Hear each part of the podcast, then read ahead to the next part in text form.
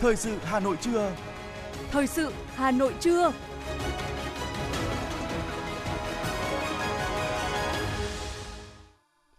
Kính chào quý vị và các bạn. Bây giờ là chương trình thời sự của Đài Phát thanh Truyền hình Hà Nội. Chương trình trưa nay thứ ba ngày 29 tháng 11 có những nội dung chính sau đây.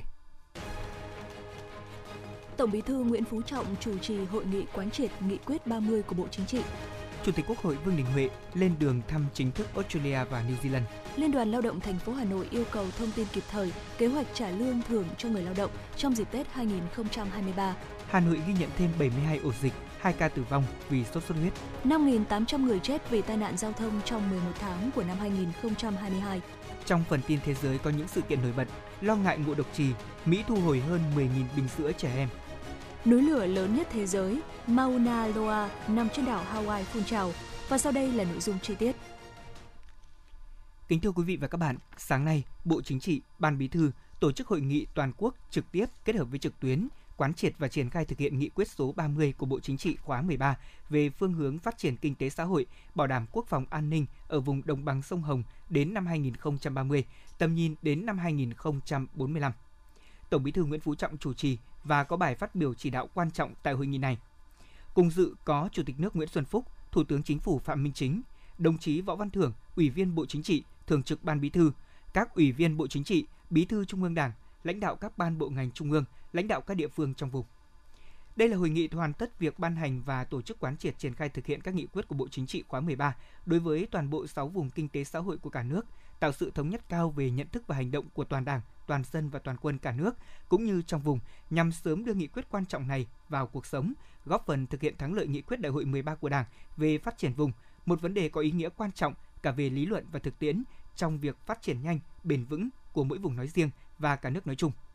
Phát biểu tham luận tại hội nghị, đồng chí Trần Sĩ Thanh, Ủy viên Trung ương Đảng, Phó Bí thư Thành ủy, Chủ tịch Ủy ban nhân dân thành phố nhấn mạnh, cùng với nghị quyết số 15 ngày 5 tháng 5 năm 2022 của Bộ Chính trị về phương hướng nhiệm vụ phát triển thủ đô Hà Nội đến năm 2030, tầm nhìn đến năm 2045. Nghị quyết về phát triển vùng đồng bằng sông Hồng sẽ là căn cứ và là cơ sở chính trị quan trọng để xây dựng định hướng mang tính chiến lược và dài hạn, nhưng rất cụ thể cho sự phát triển của thủ đô Hà Nội trong không gian chung của vùng đồng bằng sông Hồng và cả nước.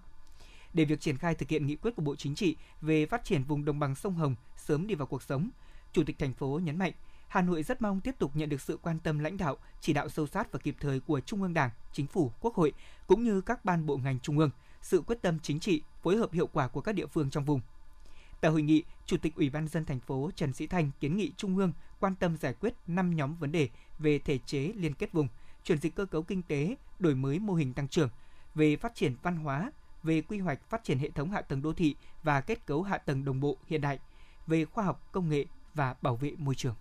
Nhận lời mời của Chủ tịch Hạ viện Australia Milton Dick, Chủ tịch Thượng viện Australia Sulais và Chủ tịch Quốc hội New Zealand Adrian Ruraway sáng nay, Ủy viên Bộ Chính trị, Chủ tịch Quốc hội Vương Đình Huệ dẫn đầu đoàn đại biểu cấp cao Quốc hội Việt Nam rời Hà Nội lên đường thăm chính thức Australia và New Zealand từ ngày 30 tháng 11 đến ngày 6 tháng 12 năm 2022.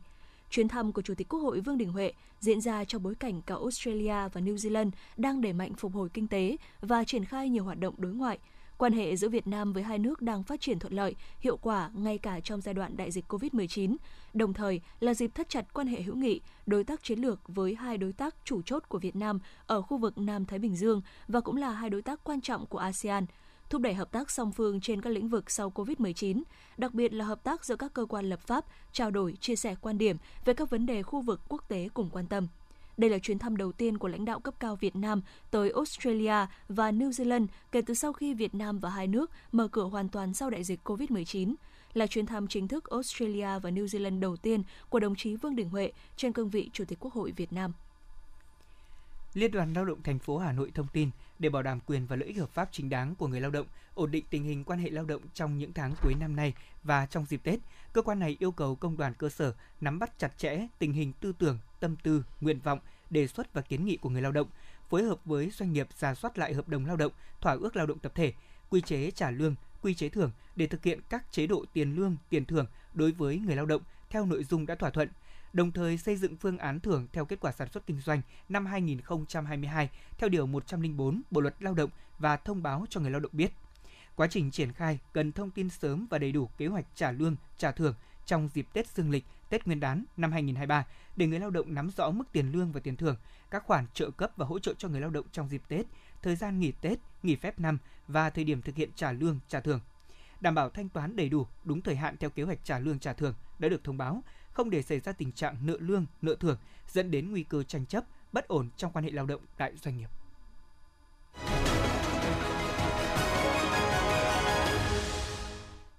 Chương trình thời sự sẽ được tiếp tục với những thông tin kinh tế. Thưa quý vị và các bạn, với mục tiêu thúc đẩy phát triển các ý tưởng dự án sản phẩm đổi mới sáng tạo gắn với sản xuất kinh doanh tại Hà Nội, Đoàn Thanh niên hai bộ Nông nghiệp và Phát triển nông thôn và Khoa học và Công nghệ đã phối hợp với làng sáng chế và doanh nghiệp đổi mới sáng tạo đã tổ chức chung kết cuộc thi khởi nghiệp đổi mới sáng tạo trong sản xuất kinh doanh năm 2022 sau 3 tháng phát động, cuộc thi khởi nghiệp đổi mới sáng tạo trong sản xuất kinh doanh năm 2022 đã nhận được 100 bài dự thi của các đội thi đến từ nhiều tỉnh thành trên khắp cả nước. Tại vùng chung kết, tại vòng chung kết cuộc thi, 9 đội thi xuất sắc nhất đã thuyết trình ý tưởng dự án trước ban giám khảo. Bám sát với nhu cầu thực tiễn hoạt động sản xuất kinh doanh, nhiều ý tưởng tại cuộc thi lần này cũng đã nắm bắt nhiều xu hướng lĩnh vực tiềm năng của nền kinh tế như môi trường, biến đổi khí hậu, chuyển đổi số, giáo dục – Tại vòng này, ban giám khảo sẽ chọn ra các đội thi xuất sắc nhất để vinh danh tại chương trình dấu ấn Ngày hội khởi nghiệp đổi mới sáng tạo TechFest Việt Nam 2022 dự kiến tổ chức vào ngày 2 tháng 12 và nhận hỗ trợ từ các quỹ hỗ trợ khởi nghiệp. Tại Hà Nội, Bộ Nông nghiệp và Phát triển Nông thôn phối hợp cùng với nhóm đối tác chiến lược toàn cầu tổ chức diễn đàn tăng cường áp dụng khoa học công nghệ và đổi mới sáng tạo để thúc đẩy phát triển nông nghiệp bền vững, giảm phát thải, ứng phó với biến đổi khí hậu. Sự kiện nhằm chia sẻ các bài học kinh nghiệm và mô hình phát triển nông nghiệp nông thôn bền vững đang được thực hiện tại Việt Nam và các nước trên thế giới. Theo đánh giá của Ngân hàng Thế giới World Bank, nông nghiệp, lâm nghiệp và sử dụng đất chiếm khoảng 1 phần tư lượng phát thải nhà kính gây ra biến đổi khí hậu. Phát thải nông nghiệp lớn nhất từ việc chuyển đổi đất đai, metan từ chăn nuôi và sản xuất lúa gạo, nitơ oxit từ việc sử dụng phân bón tổng hợp. Nông nghiệp cũng là ngành tiêu thụ đất và nước lớn nhất, có tác động đến rừng, đồng cỏ, đất ngập nước và đa dạng sinh học.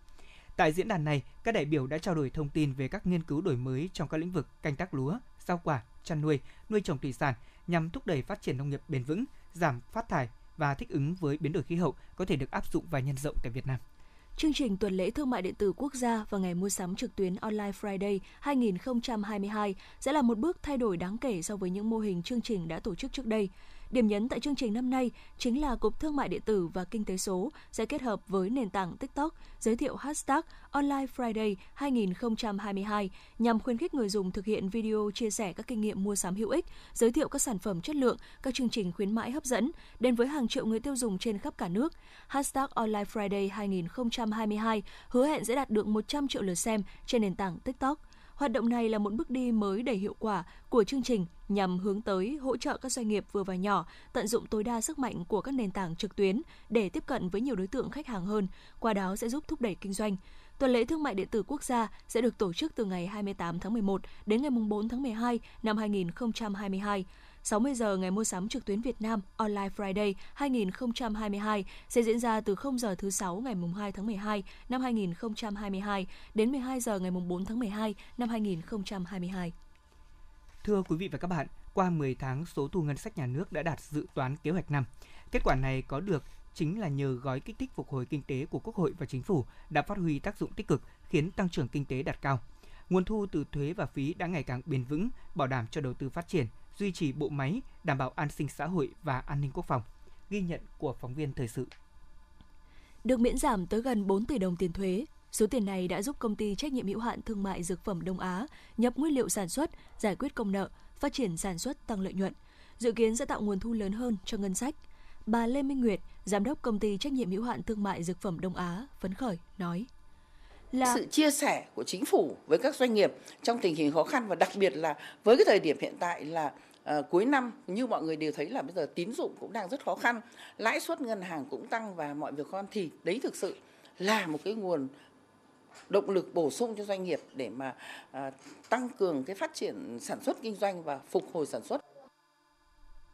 là cục thuế có số thu ngân sách lớn thứ hai toàn quốc. Đến hết tháng 10, cục thuế Hà Nội đã thu đã thu đạt gần 90% dự toán. Cơ cấu thu đã chuyển dịch theo hướng bền vững, thu từ tài nguyên, đặc biệt thu từ đất giảm mạnh. Đây cũng là thông tin từ ông Nguyễn Tiến Trường, Phó cục trưởng Cục thuế Hà Nội. Thu từ cái hoạt động sản xuất kinh doanh là chiếm tới 49% trên tổng số thu ngân sách. Và trong đó thì thu ngoài quốc doanh chiếm 46,8%, tỷ trọng thu ngân sách từ thu từ thuế phí tăng so với cái thu từ đất thì giảm. Để cho thấy rằng là cái kết quả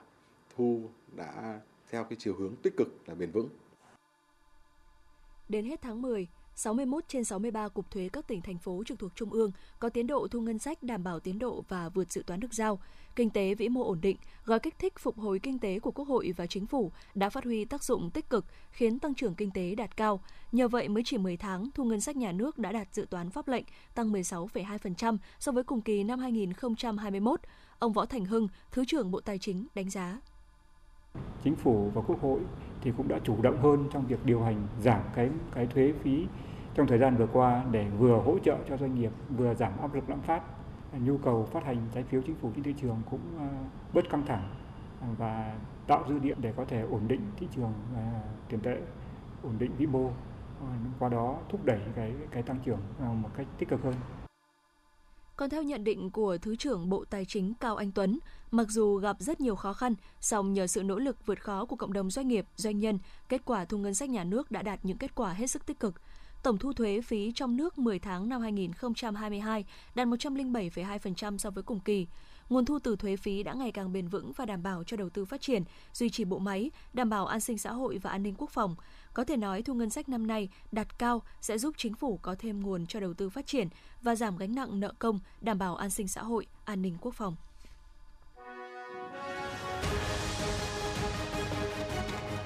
Thời sự Hà Nội, nhanh, chính xác, tương tác cao.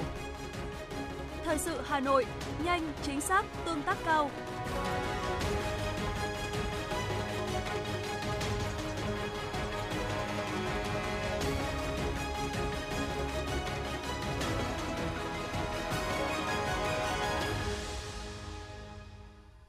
Những thông tin đáng chú ý sẽ tiếp nối chương trình hôm nay. Chiều nay, Bộ Văn hóa, Thể thao và Du lịch tổ chức tổng kết thực hiện Nghị định số 89 về xét tặng danh hiệu nghệ sĩ nhân dân, nghệ sĩ ưu tú và Nghị định số 40 sửa đổi bổ sung một số điều của Nghị định 89. Nghị định số 89 ban hành từ năm 2014 cho đến nay đã tổ chức hai đợt xét tặng, trong đó có 186 nghệ sĩ nhân dân, 686 nghệ sĩ ưu tú. Trên cơ sở thực tiễn, Bộ Văn hóa, Thể thao và Du lịch đã trình chính phủ ban hành Nghị định số 40 sửa đổi, bổ sung, cởi mở hơn và thuận lợi hơn cho công tác xét tặng và tôn vinh tài năng. Tại hội nghị này, các nhà nghiên cứu, nghệ sĩ, nhà quản lý đã cùng thảo luận và đánh giá về những vướng mắc tồn tại. Trong đó, các quy định còn khập khiễng khi áp dụng chung cho tất cả các tỉnh thành phố cùng các đoàn nghệ thuật cấp địa phương và cấp trung ương, các đơn vị nhà nước hay tư nhân, rồi đơn vị chuyên hay không chuyên. Ngay cả việc xác định thành phần tham gia của cá nhân trong chương trình, vở diễn hay giàn nhạc. Vướng mắc còn ở thời gian hoạt động nghệ thuật, còn nhiều quy định chưa hợp lý hay là quy chuẩn đánh giá nhà giáo hay học sinh trong mỗi tác phẩm. Các nghệ sĩ đã kiến nghị và đề xuất thay thế Nghị định 89 và 40 xuất phát từ đòi hỏi của thực tiễn. Triển lãm danh ngôn của Chủ tịch Hồ Chí Minh trên thư pháp Hàn Quốc đã được khai mạc tại Bảo tàng Mỹ thuật Việt Nam. Triển lãm do Viện Nguồn lực Văn hóa Hàn Quốc và Hội Di sản Văn hóa Việt Nam tổ chức nhằm kỷ niệm 30 năm thiết lập quan hệ ngoại giao Việt Nam Hàn Quốc – Triển lãm trưng bày 47 tác phẩm là các bức thư pháp đạt giải, các bản khắc gỗ, nghiên mực và các tác phẩm thư pháp đẹp được lựa chọn từ 100 tác phẩm trong cuộc thi viết danh ngôn của Chủ tịch Hồ Chí Minh trên thư pháp Hàn Quốc. Cuộc thi có sự tham dự của 100 sinh viên đang theo học tiếng Hàn ở một số trường đại học tại Việt Nam. Sau cuộc thi, 15 tác phẩm xuất sắc nhất đã được trao giải và được các nghệ nhân tài hoa Hàn Quốc thể hiện trên các bản khắc gỗ những tác phẩm thư pháp trên giấy Georgia, điêu khắc trên gỗ quý, các kiệt tác nghiên mực làm từ đá Nampo nhằm tôn vinh những giá trị tư tưởng, văn hóa tinh thần và vật chất của cả hai quốc gia Việt Nam Hàn Quốc.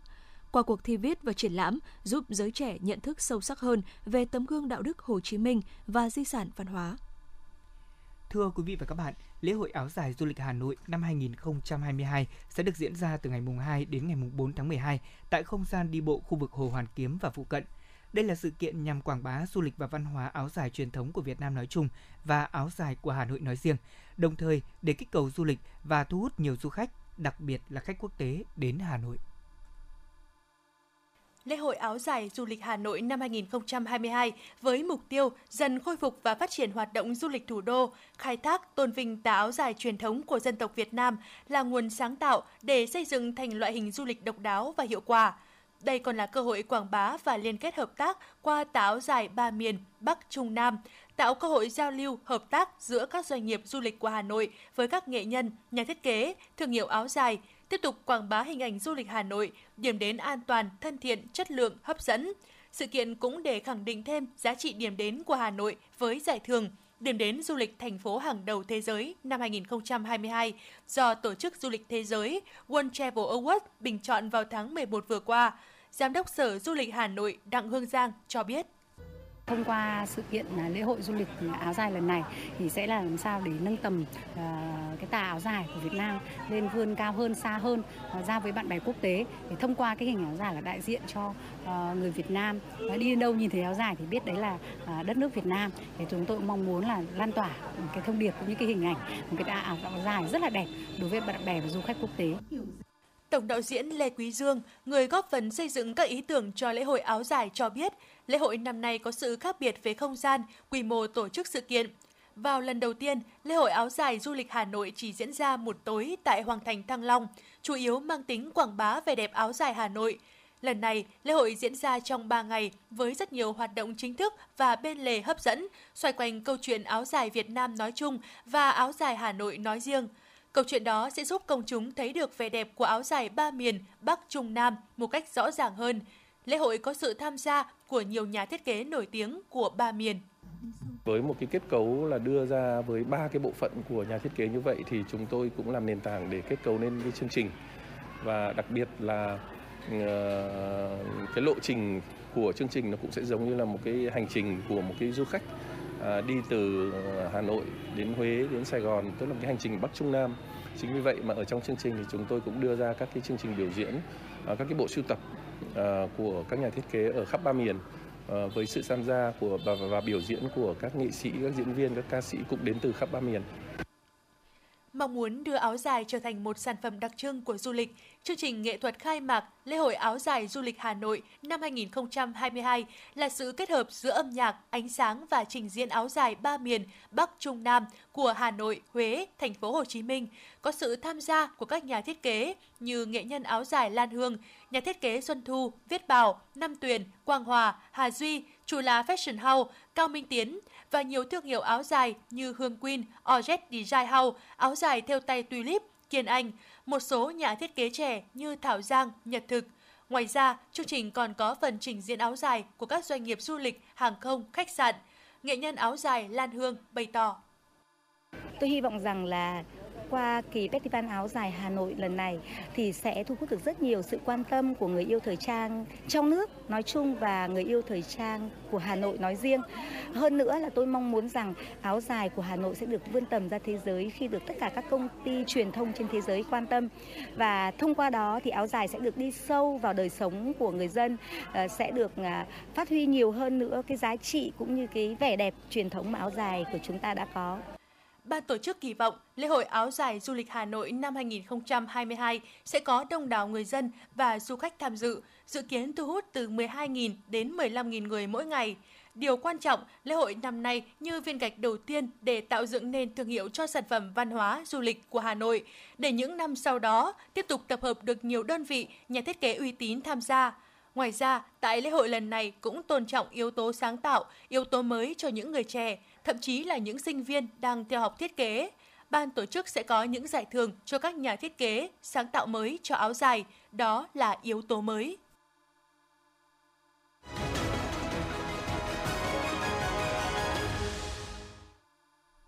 Mời quý vị và các bạn nghe tiếp phần tin. Bộ Giao thông Vận tải vừa báo cáo Thủ tướng Chính phủ việc dừng cấp giấy phép kinh doanh vận chuyển hàng không hàng hóa cho công ty cổ phần IPP Air Cargo. Trước đó, đơn vị này nhận được văn bản xin dừng cấp phép kinh doanh vận chuyển hàng hóa hàng không của công ty cổ phần IPP Air Cargo. Lý do được công ty này đưa ra là do thị trường hàng hóa toàn cầu hiện nay có nhiều biến động bất lợi nên đề nghị được rút hồ sơ và xin dừng cấp phép vận chuyển hàng hóa hàng không. Đơn vị này cũng cho hay sẽ cân nhắc trở lại thời điểm thích hợp xin cấp phép kinh doanh vận chuyển hàng hóa hàng không mới khi thị trường thế giới có sự ổn định trở lại. Công ty cổ phần vận tải đường sắt Hà Nội Harako vừa cho biết, đường sắt sẽ tiếp tục tổ chức hơn 20 chuyến tàu tăng cường đi Vinh và Đà Nẵng trong giai đoạn cao điểm Tết Nguyên đán Quý Mão năm 2023, đáp ứng nhu cầu đi lại của hành khách tăng cao. Trước đó thì Harako cho biết từ ngày 18 tháng 11 sẽ mở bán rộng rãi các mác tàu thường xuyên trên tuyến Hà Nội và Vinh dịp Tết Nguyên đán năm nay. Đường sắt vẫn đang áp dụng nhiều chính sách ưu đãi để kích cầu và hỗ trợ hành khách đi tàu như là giảm giá cho các đối tượng chính sách xã hội, đoàn viên công đoàn, hành khách có thẻ khách hàng, giảm 3% giá vé cho các đoàn tàu xuất phát tại ga Sài Gòn vào ngày 20 tháng 1 năm 2023, tức là vào ngày 29 tháng Chạp năm nhâm dần và đi từ 1.000 km trở lên. Giảm 5% giá vé lượt về cho khách mua vé khứ hồi và giảm 20% giá vé cho sinh viên. Đêm qua, đơn vị thi công đã tiến hành thu hẹp rào chắn vào 3 mét tại vị trí quay tôn đoạn qua số 300 Nguyễn Xiển, Hà Nội. Trước đó, khi nhà thầu tiến hành rào chắn đã gây ra tình trạng ùn tắc đặc biệt nghiêm trọng vào các khung giờ cao điểm gây bức xúc cho người dân. Trước đó, theo thông báo, vị trí rào chắn trên đường Nguyễn Xiển thuộc gói thầu số 2 dự án hệ thống nước thải Yên Xá, xây dựng hệ thống cống bao cho sông Tô Lịch và cống chính – với nhà thầu xây dựng là công ty Tekken Nhật Bản. Thời gian thi công khu vực này dự kiến trong 18 tháng, từ tháng 11 năm 2022 đến hết tháng 5 năm 2024. Sau 3 tuần thực hiện giao chắn, tình trạng ùn tắc giao thông trên đường Nguyễn Xiển, đoạn từ nút giao Khuất Duy Tiến, Nguyễn Trãi đến nút giao Nguyễn Xiển, Chu Văn An diễn ra ngày càng nghiêm trọng, biến cung đường này trở thành điểm nóng ùn tắc. Thưa quý vị, chiều qua, Ủy ban An toàn giao thông quốc gia đã thông tin tổng hợp về tình hình tai nạn giao thông trong tháng 11 và 11 tháng của năm 2022. Theo đó, thì trong tháng 11 năm 2022, toàn quốc đã xảy ra 1.111 vụ tai nạn giao thông, làm chết 579 người, làm bị thương 833 người. Trong 11 tháng của năm 2022, toàn quốc cũng xảy ra 10.323 vụ tai nạn giao thông, làm chết 5.800 người, bị thương 6.973 người. So với cùng kỳ năm trước, lĩnh vực đường sắt tăng cả 3 tiêu chí về số vụ, số người chết và bị thương. Đường bộ tăng về số vụ và số người chết, đường thủy tăng về số người chết và số người bị thương. Lĩnh vực hàng hải giảm về số vụ nhưng lại tăng số người chết và mất tích, số người bị thương không thay đổi. Ủy ban nhân dân thành phố Hà Nội vừa ban hành kế hoạch thanh kiểm tra, kiểm soát an toàn thực phẩm trong sản xuất, chế biến kinh doanh, nhập khẩu và sử dụng thực phẩm nhằm đảm bảo tốt công tác phòng chống ngộ độc thực phẩm, hạn chế tối đa các vụ ngộ độc trong dịp Tết Dương lịch, Tết Nguyên đán Quý Mão và lễ hội xuân 2023. Thời gian cao điểm của đợt kiểm tra là từ ngày 15 tháng 12 năm 2022 đến hết ngày 12 tháng 3 năm 2023. Theo đó, Ủy ban nhân dân thành phố thành lập 4 đoàn kiểm tra liên ngành an toàn thực phẩm. Đối tượng thanh kiểm tra tập trung vào những cơ sở sản xuất kinh doanh, các mặt hàng thực phẩm được sử dụng nhiều trong dịp Tết Quý Mão và các lễ hội, các cơ sở dịch vụ ăn uống. Cùng với đó, các đoàn của thành phố tập trung thanh kiểm tra những cơ sở sản xuất kinh doanh, nhập khẩu thực phẩm với số lượng lớn, các chợ đầu mối, siêu thị, trung tâm thương mại. Trung tâm Kiểm soát Bệnh tật Hà Nội CDC cho biết, trong tuần vừa qua, từ ngày 18 đến 25 tháng 11, số ca mắc sốt xuất huyết ở thủ đô đã tiếp tục tăng. Cụ thể, Hà Nội ghi nhận thêm 1.435 ca mắc, 72 ổ dịch mới, 2 ca tử vong. So với tuần trước, số ca mắc ghi nhận thêm 4,1%, trong đó có 2 ca tử vong tại quận Đống Đa và huyện Thanh Trì. Bệnh nhân ghi nhận tại 30 quận huyện thị xã, trong đó một số huyện có số ca mắc cao như là Hà Đông, Đống Đa, Thanh Trì, Thanh Oai, Trường Mỹ. Ngoài ra, trong tuần vừa qua cũng ghi nhận thêm 72 ổ dịch mới tại 16 quận huyện.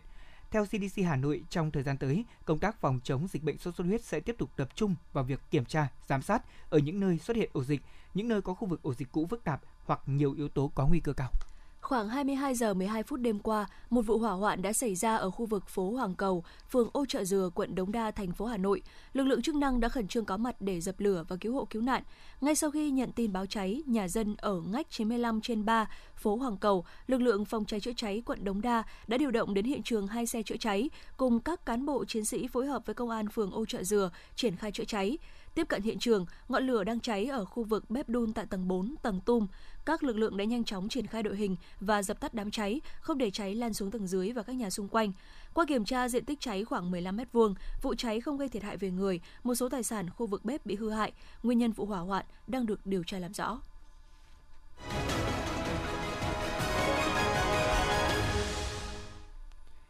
Quý vị và các bạn đang nghe chương trình thời sự của Đài Phát thanh Truyền hình Hà Nội. Phần tin thế giới sẽ tiếp nối chương trình. Bỉ vừa gửi một đoàn xe mới với thiết bị viện trợ nhân đạo đến Ukraine thông qua cơ chế viện trợ khẩn cấp Bifast. Bộ Ngoại giao cung cấp thiết bị bảo hộ và các nhu yếu phẩm cơ bản thích ứng với điều kiện mùa đông, bao gồm máy phát điện, túi ngủ, bộ sơ cứu và khẩu phần súp. Các công ty Elisa và Procimus của Bỉ cũng đang cung cấp thiết bị kỹ thuật và công nghệ thông tin để thay thế cơ sở hạ tầng cơ bản và điện đã bị phá hủy. Tướng Iran Amir Ali Hajizadeh thừa nhận hơn 300 người đã thiệt mạng trong các cuộc biểu tình trên khắp cả nước. Ông đồng thời khẳng định các quốc gia đối đầu Iran, bao gồm phương Tây và Ả Rập Xê Út, kích động biểu tình. Tuy nhiên, ông không trưng ra bằng chứng. Đây là lần đầu tiên trong hai tháng Iran công bố số liệu chính thức về thương vong biểu tình. Biểu tình nổ ra theo sau cái chết của Masha Amini, một cô gái 22 tuổi thiệt mạng sau khi bị cảnh sát bắt giam vì vấn đề trang phục. Các quan chức của Ngân hàng Trung ương Anh khi đánh giá các yếu tố tác động đến triển vọng kinh tế thường không xem xét chi tiết danh sách bệnh nhân đang chờ đợi trong nhiều tháng để được chữa bệnh tại cơ quan y tế công cộng Anh NHS. Tuy nhiên, trong những tháng gần đây, sức khỏe của lực lượng lao động tại Anh đã trở thành một câu hỏi cấp bách đối với các nhà hoạch định chính sách tiền tệ của nước này khoảng 10.500 bình sữa và cốc uống cho trẻ em đã được hãng sản xuất là Greenspout tại Mỹ thu hồi do lo ngại có khả năng gây ngộ độc trì. Nguyên nhân là phần đế của các sản phẩm này có thể bị bung ra và để lộ một phần có chứa trì, có thể là nguy cơ gây ngộ độc cho trẻ em. Hiện chưa có báo cáo về tai nạn nào đã xảy ra, nhưng công ty sản xuất đã biết được 7 trường hợp đế của sản phẩm bị bung ra. Cơ quan khí tượng Trung Quốc đã ban bố cảnh báo về đợt lạnh với dự báo nhiệt độ giảm sâu, bão cát, mưa và tuyết rơi tại nhiều khu vực. Theo đó, ở miền Bắc và hầu hết các khu vực miền Trung, miền Đông của Trung Quốc, nhiệt độ sẽ giảm từ 10 đến 16 độ. Ngoài ra, ở phía Bắc và Tây Bắc của Trung Quốc có thể xuất hiện các trận bão cát. Tại các tỉnh như là Liêu Ninh, Cát Lâm và Hắc Long Giang có tuyết rơi dày. Trong khi đó, các địa phương như Quý Châu, Hồ Nam và Giang Tây của Trung Quốc sẽ có mưa đá từ ngày 30 tháng 11 đến mùng 1 tháng 12. Giới chức địa phương cho biết siêu núi lửa Mauna Loa nằm trên đảo Hawaii của Mỹ đã bắt đầu phun trào lần đầu tiên sau gần 40 năm, nhuộm đỏ cả vùng trời. Núi lửa Mauna Loa cao 4.169 mét so với mực nước biển, là núi lửa lớn nhất còn hoạt động trên thế giới. Lần gần nhất nó phun trào là tháng 3 năm 1984, tạo ra dòng dung nham chỉ cách thành phố Hilo của bang Hawaii khoảng 8,5 km.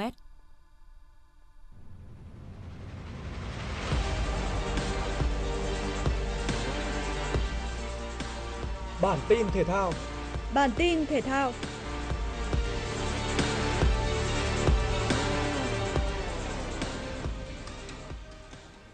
đội tuyển Việt Nam có buổi làm quen sân Mỹ Đình với lực lượng gần như đầy đủ sau khi các cầu thủ hoàn thành giải quốc nội với trận tranh cúp quốc gia. Duy chỉ còn thiếu Quang Hải, dự kiến về nước vào ngày 15 tháng 12 tới. Do mới lên tuyển nên nhóm các cầu thủ của Hà Nội và Bình Định tập riêng với bác sĩ. Ở đợt tập trung lần này, huấn luyện viên Park Hang-seo triệu tập 4 thủ môn. Chiến lược gia người Hàn Quốc sẽ loại một trong danh sách 23 cầu thủ chốt với ban tổ chức AFF Cup 2022. Đây là buổi làm quen với sân Mỹ Đình của các cầu thủ Việt Nam trước trận gặp Dortmund. Vì vậy, các cầu thủ đều thể hiện quyết tâm cao. Ngoài cuộc đọ sức rất đáng chờ đợi với Brazil Dortmund vào ngày 30 tháng 11, tuyển Việt Nam còn có thêm một trận thử lửa với Philippines vào ngày 14 tháng 12 trên sân hàng đẫy. Sau nhà đương kim vô địch quốc gia Pháp, Brazil là đội tuyển thứ hai ghi tên mình vào vòng 1/8 World Cup 2022 sau khi đánh bại Thụy Sĩ. Những nỗ lực tấn công không ngừng nghỉ của đội bóng xứ Samba cuối cùng cũng được đền đáp vào phút 83. Từ pha phối hợp với Vinicius, Casemiro tung cú vô lê đẹp mắt, chạm nhẹ vào hậu vệ Thụy Sĩ đổi hướng làm bó tay thủ thành Sommer. Với chiến thắng quan trọng 1-0 trước Thụy Sĩ, Brazil chính thức giành vé tiến vào vòng trong dù còn một trận chưa đấu.